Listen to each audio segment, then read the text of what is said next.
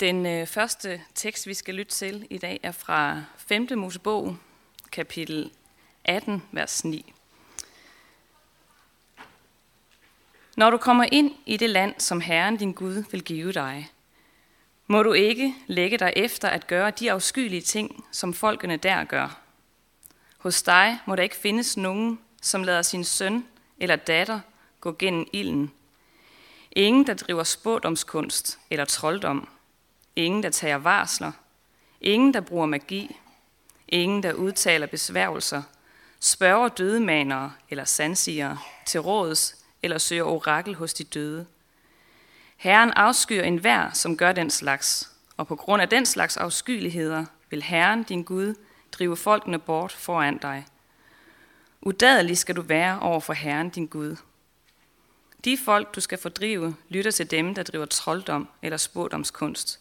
Men det har Herren, din Gud, ikke givet dig lov til. Herren, din Gud, vil af din midte lade en profet som mig fremstå for dig. En af dine egne, ham skal I adlyde.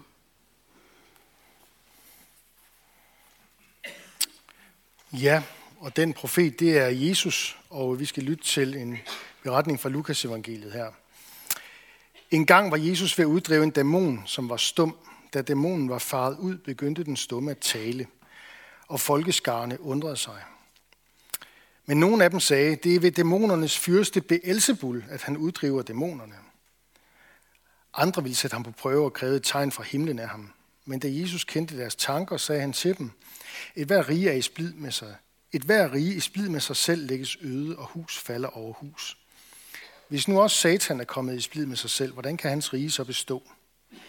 I siger jo, at jeg uddriver dæmonerne ved Beelzebul. Men hvis jeg driver dæmonerne ud ved Beelzebul, ved hvem uddriver jeres egne folk dem så?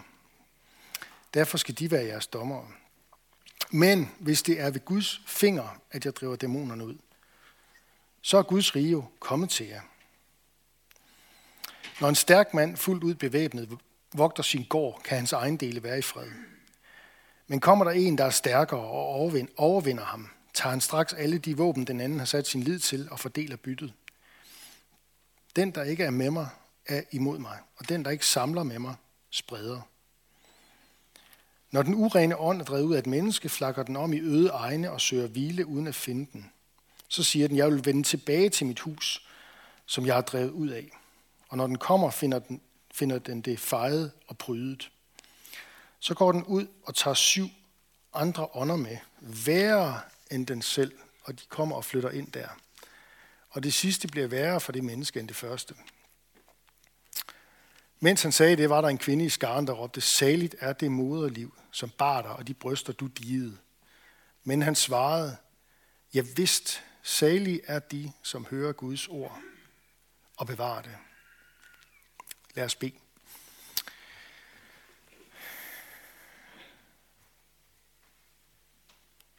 Ja, vi beder om, Jesus, nu, at du vil være os nær og åbne vores ører og vores hjerter, så at vi kan høre dit ord og bevare det. Amen.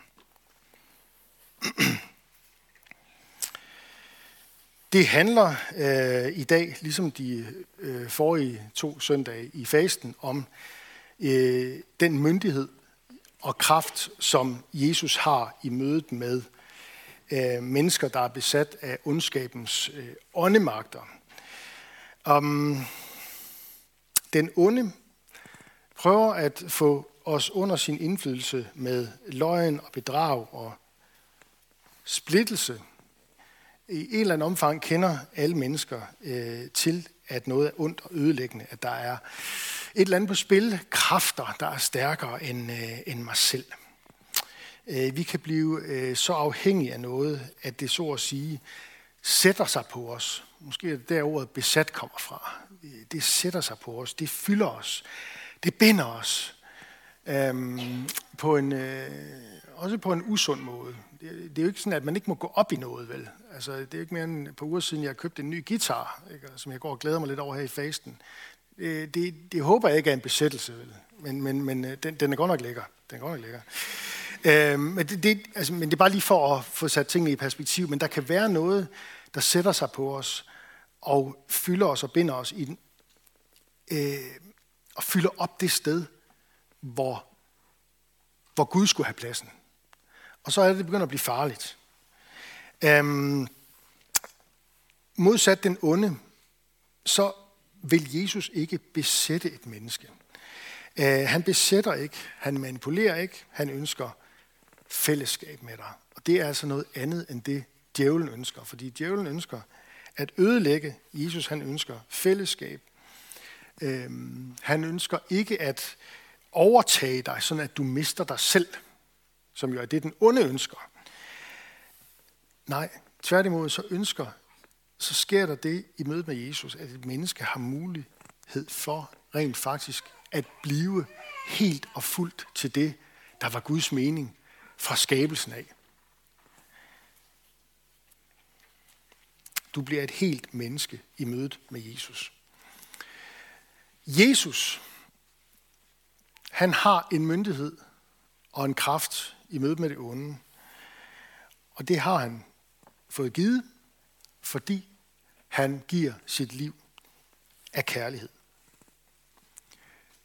Han har givet sit liv af kærlighed for dig. Det kunne den onde aldrig nogensinde finde på. Aldrig nogensinde. Den onde forstår ikke, hvad det er, Jesus gør, at vi mennesker er værd at elske så højt, at han går i døden for os. Jesus, han sætter så at sige løgnen på plads. Det er, det er ikke noget, der, som, som djævlen gør. Løgnen kommer jo fra ham. Han er løgnens far. Men Jesus, han gør op med den. Jesus, han er sandheden. Den onde er løgnen. Den onde besætter. Jesus befrier. Den onde lyver. Jesus taler sandhed. Den onde er stærk, ja, eller for at bruge ordet her fra Jesus i dag, den onde er stærk, ja vist, siger han. Lad I mærke til det. Fint ord, ikke? Ligesom man siger, bevares. Den onde er stærk, bevares. Jesus er stærkere. Altså det her lille digt, som Kaj Munk skriver, ikke også? Du ved godt, mit, mit hjerte, at, at Guds fjende er, er stor, men større er dog Gud. Det er, jo en, det er jo på en måde en udlægning af det, der, det, det, det, vi møder her i dag. Jesus bringer kræfter ind i vores liv, der er stærkere end ondskabens åndemagter. Og derfor skal vi som døbte og troende mennesker igen og igen lade os fylde af ånden. Der er en... Øh, altså vi skal passe på med... Vi står i en åndskamp. Jeg nævnte det også en af de sidste søndage, det her med, vi står i en åndskamp, hvor vores egen forstand ikke rigtig gør den store forskel. Der skal noget andet til. Der skal noget andet til. Der skal bøn til. Der skal Guds ord til. Der skal Helligåndens fylde til. Bøn om det. Helligåndens fylde i vores liv.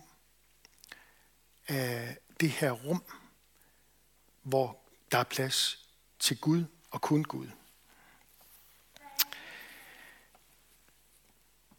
Budskabet om Jesu død opstandelse, det bliver en kristen aldrig nogensinde færdig med. Hvis ikke vi fyldes af ånden og af ordet, der fortæller os det her med, at Jesus er den stærkeste, fordi han er gået i døden for os, så fyldes vi af noget andet. Så bliver vi let et bytte for noget andet. Øhm, I vores del af verden, der er det her med at tale om, øhm, at man er besat, eller tale om onde ånder, det er noget temmelig fremmedartet.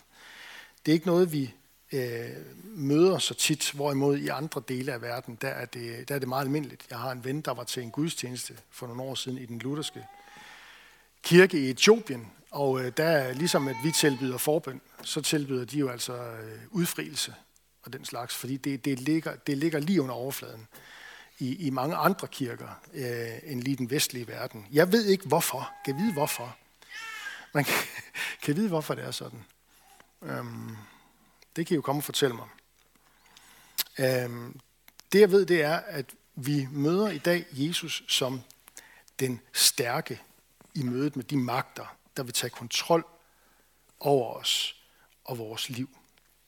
Og vi møder, og han siger om sig selv, at det er ham, og kun ham, der kan udfri os, give os øh, vejen ud i friheden, i freden, i glæden, der hvor det går op for os, hvad det egentlig vil sige at være et menneske, skabt i Guds billede. Jesus øh, i mødet med de onde, hvad er det, der sker? Jamen, nu har vi, nu har vi mødt det af flere omgange her i fastetiden. Jesu magt og sejr over ånderne. Den ene ting, jeg, jeg, jeg har bidt mærke i, det er, at det er noget, der er synligt for alle og enhver. Det foregår sådan i det offentlige rum, om jeg så må sige. Jeg ved godt, at øh, der var en statsminister, der sagde noget med, at vi skal have religion ud af det offentlige rum. Øh, den havde Jesus åbenbart ikke hørt dengang i hvert fald, fordi det foregår enormt offentligt. Det foregår ikke sådan i det skjulte, vel? Det foregår i, i, i menneskeskare, når Jesus han markerer sin sejr over øh, de onde ånder. Øh, jeg lægger også mærke til det her, lægger også mærke til det her med, at Jesus han bruger ikke sådan specielle formularer eller, eller, eller fysiske midler eller tryllestave eller noget som helst øh, i mødet med, med, med besatte mennesker. Øh, han helbreder ved sine ord, ved det han siger i kraft af sin myndighed. Og, og det er noget, som vi kan se i apostlenes gerninger, at de første kristne tog med videre, når de så øh, rakte ud med budskabet om ham og, og stadfæstede forkyndelsen af Jesus med tegn og under. Så var det noget, der skete i Jesu navn. Det skete i Jesu navn. Øh, der er ikke nogen sådan særlige sten eller remedier, magiske virkemidler. Der er ikke noget, der er ikke noget Harry Potter tryllestave eller, eller sådan nogle talismaner eller noget som helst. Det, det, det går han ikke op i. Øhm, men han har myndighed og magt, som overgår den onde. Og det er i virkeligheden et meget, meget stærkt befrielsesbudskab, vi har med at gøre her.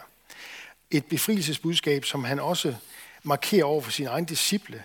Da han sender dem ud, de tolv disciple, så giver han dem myndighed og magt til at drive urene under og ånder væk. Selve det her ord at være besat, det findes jo ikke i Nytestamentet. Der, der tale, Nytestamentet taler om, at et menneske kan være dæmoniseret. Altså der, man bruger et udsagnsord, et verbum, at man kan være dæmoniseret. Eller øh, man kan, øh, står der på grundsproget, man kan have en dæmon. At Jesus mødte et menneske, der havde en dæmon. Et, et, et, et, et ret ejendommeligt udtryk, ikke også? Og så ser vi, at det kommer til udtryk igennem, for eksempel, øh, øh, at man kan, få, man kan have et fysisk, øh, få et fysisk øh, anfald, man kan domineres af onde ånder, sådan at ens selv, selvkontrol bliver undertrykt, og i stedet så styres, så styres man. Man overstyres, så at sige, af af onde åndskræfter. Og øh, vi kan også se i Nye Testamente, at, at den onde djævel rent faktisk også kan friste og plage Jesu disciple. Øh, for to søndage siden, der gjorde jeg opmærksom på det her med, at vi, vi møder på vej til Jerusalem apostlen Peter under slangens indflydelse, øh, da Jesus en dag siger til sine disciple, at nu skal jeg snart gå op til Jerusalem og dø. Så hiver Peter ham til side, og jeg citerer, Gud bevarer dig, Herre, sådan må det aldrig gå dig. Og så, øh, og så svarer Jesus ham, øh, eller det vil sige, han svarer åndsmagten bagved og siger, vi bag mig, Satan, du vil bringe mig til fald. Altså, Peter er ikke klar over, hvem han er under indflydelse af, men det er Jesus, og derfor svarer Jesus direkte tilbage til den gamle slange, til djævlen. Det var Peter før pinse. Og der er nogle beskrivelser af disciplene i Bibelen før Jesu opstandelse og pinse, hvor de, de forstår ikke, hvad der, er, der foregår. Men når vi kommer hen på den anden side af pinse, så sker der noget med mennesker, der er kristne. Mennesker, der tager imod Guds hellige ånd. Så er det, at Guds ånd virker nogle ting, som vi forstår, at Jesus, han er den, han siger, han er. Den stærkeste. Og så søger vi ikke at tage kampen mod den onde i vores egne kræfter. Men så tager vi den i Jesu navn. Og så er det hans ansvar. Så er det hans ansvar. Og der er noget fantastisk befriende i at finde ud af, hvad er det Gud kræver af mig? Skal jeg i egne kræfter kunne håndtere den onde? Nej, det er Jesus, der kan det. Og øh, Paulus han underviser blandt andet omkring det her i, i, i Galaterbrevet. Jeg har lige taget de her, de her to vers med, hvor han taler om, om Helligåndens frugter, og han taler til de kristne. Kommer op på skærmen lige om et øjeblik til jer, tror jeg. Eller hvad? Står de der? Det gør de ikke. Nå. Øh, dem finder vi frem. Øh, han siger, øh, åndens frugt er kærlighed, glæde, fred, tålmodighed, venlighed, godhed, trofasthed, mildhed og selvbeherskelse. Der er så lige til otte bibeltimer der. Jeg vil bare lige sige lidt om den sidste. Selvbeherskelse. Fordi det hænger sammen med det her øh, tema, vi har fat i nu. Øh, det kan også oversættes med selvkontrol. Og øh, dermed er der ikke menet sådan, sådan, en, sådan en, en, en, en stoisk, øh, nødvendigvis Svend Brinkmann, ro og styr på tilværelsen. Det er ikke det, der menes med det. Vel? Det er ikke det nødvendigvis, der menes med det. Selvom han sikkert også har fat i et eller andet. Det, der menes med, altså det han siger her, det er jo, at det er en af, den, af Guds hellige ånds frugter i de kristnes liv efter pinsedag. Altså i alle kristnes liv. Der er forskellige nådegaver, ikke også, som han deler ud. Og vi, men det her, det er noget, han deler ud til alle kristne, åndens frugter. Det er jo ikke sådan, at der kun er nogen kristne, der får en åndens frugt, der hedder glæde eller fred. Eller selvkontrol, for den sags skyld. Selvbeherskelse. Og her er vi inde ved det her med, at lade Jesus komme til som den stærkeste. Øhm, når, når Paulus taler om den her åndsfrugt, der hedder selvbeherskelse, så er det et kald til os som kristne. Han siger så at sige til menigheden, lad ikke noget menneske eller onde ånder styre dig. Lad ikke nogen udenfrakommende magt være styrende i dit liv. Et andet sted i første Korintherbrevet kapitel seks, øh, vers tolv, der siger han, øh, der siger han, øh, hvor har vi det henne? Han siger det her, alt er mig tilladt, men, og læg mærke til det, jeg skal ikke lade noget få magt over mig. Altså i en negativ forstand. Som jeg sagde før, Jesus og Guds ånd kommer ikke og besætter dig. Vel?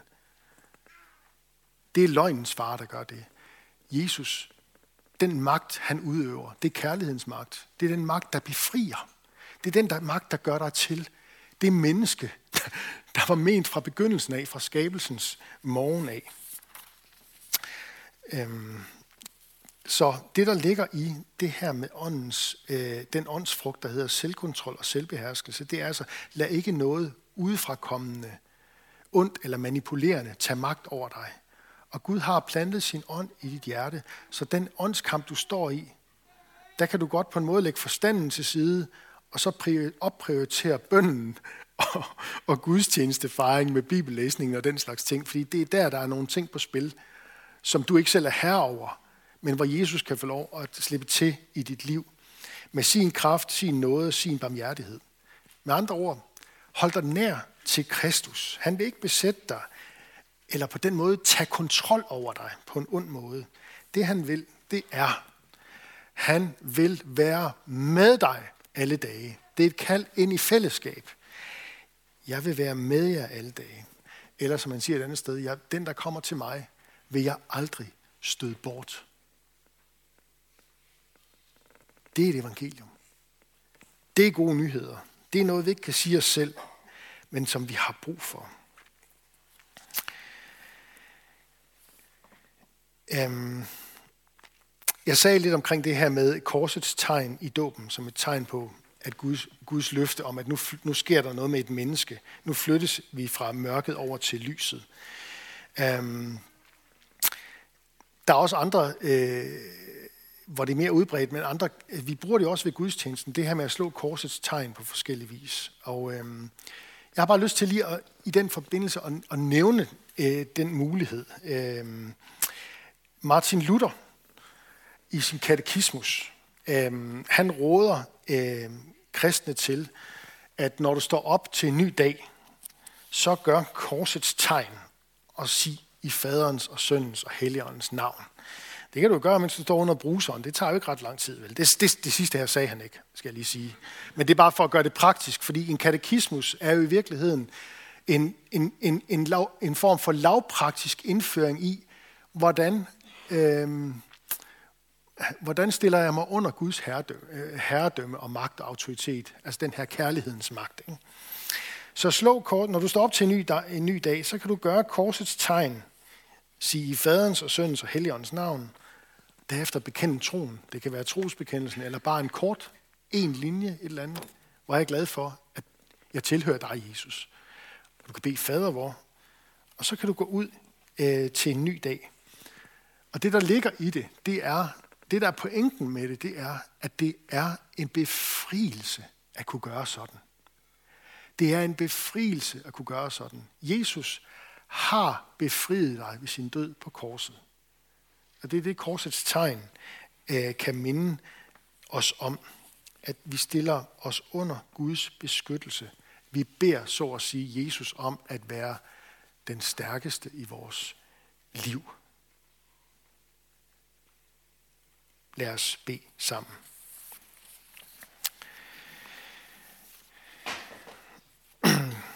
Jesus, vi takker dig, fordi at du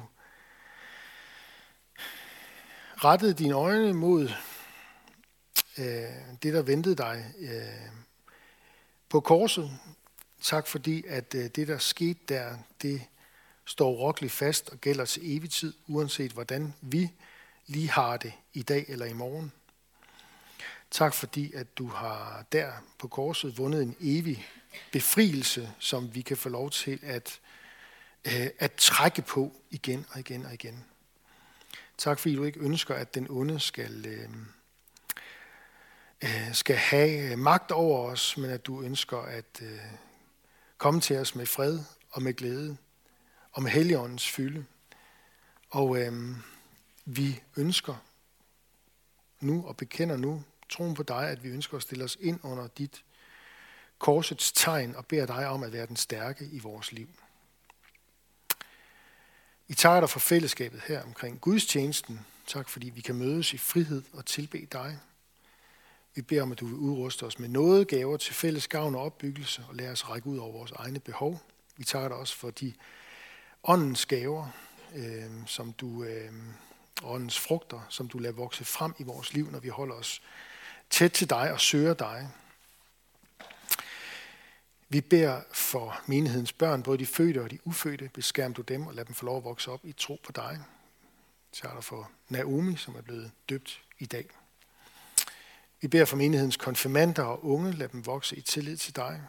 Vi beder for ægteskaberne og de, som lever alene, giver os din kraft over vores liv og samliv. Vi beder for Skjern, by og omegn, at du, Jesus, må blive kendt, troet, elsket og efterfulgt. Vi beder for Niels-Jørgen Fogh, menighedens vejleder, velsigne ham i hans tjeneste. Vi beder om, at du vil være nær hos alle, der er ramt af sorg, sygdom og lidelse. Giv os mod til at være til stede og visdom til at lindre smerten hos hinanden.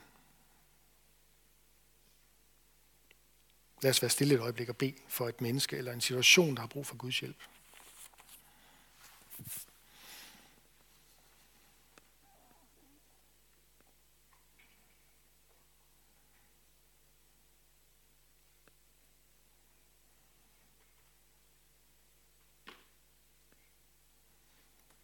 Vi beder for dem, som lige nu er sendt ud herfra, for Karoline Lundegård i Nuuk på Grønland, for Sofia Hansen i Tanzania, for Kirsten Østerby i Israel. Vi beder om, du vil være dem nær og lad deres, øh, lad deres tjeneste der bære, bære frugt. Lad dit rige udbredes. Vi beder om, at evangelisk lys må skinne blandt øh, den her verdens muslimer, så de omvender sig og lærer dig at kende som den eneste sande Gud. Vi beder øh, om, at den tid snart må komme, hvor de jødiske folk må se dig som Messias og omvende sig i glæde. Vi beder om, at øh, de gode nyheder om dig, at der må få fremgang i Danmark. Vend vores hjerter, vend vort folks hjerte til dig. Vi beder for alle, der er blevet betroet magt og autoritet. Hjælp dem og os til at værne hinanden imod uret og vold. Og kom så snart og gør alting nyt. Det beder vi om, Jesus, i dit navn. Amen.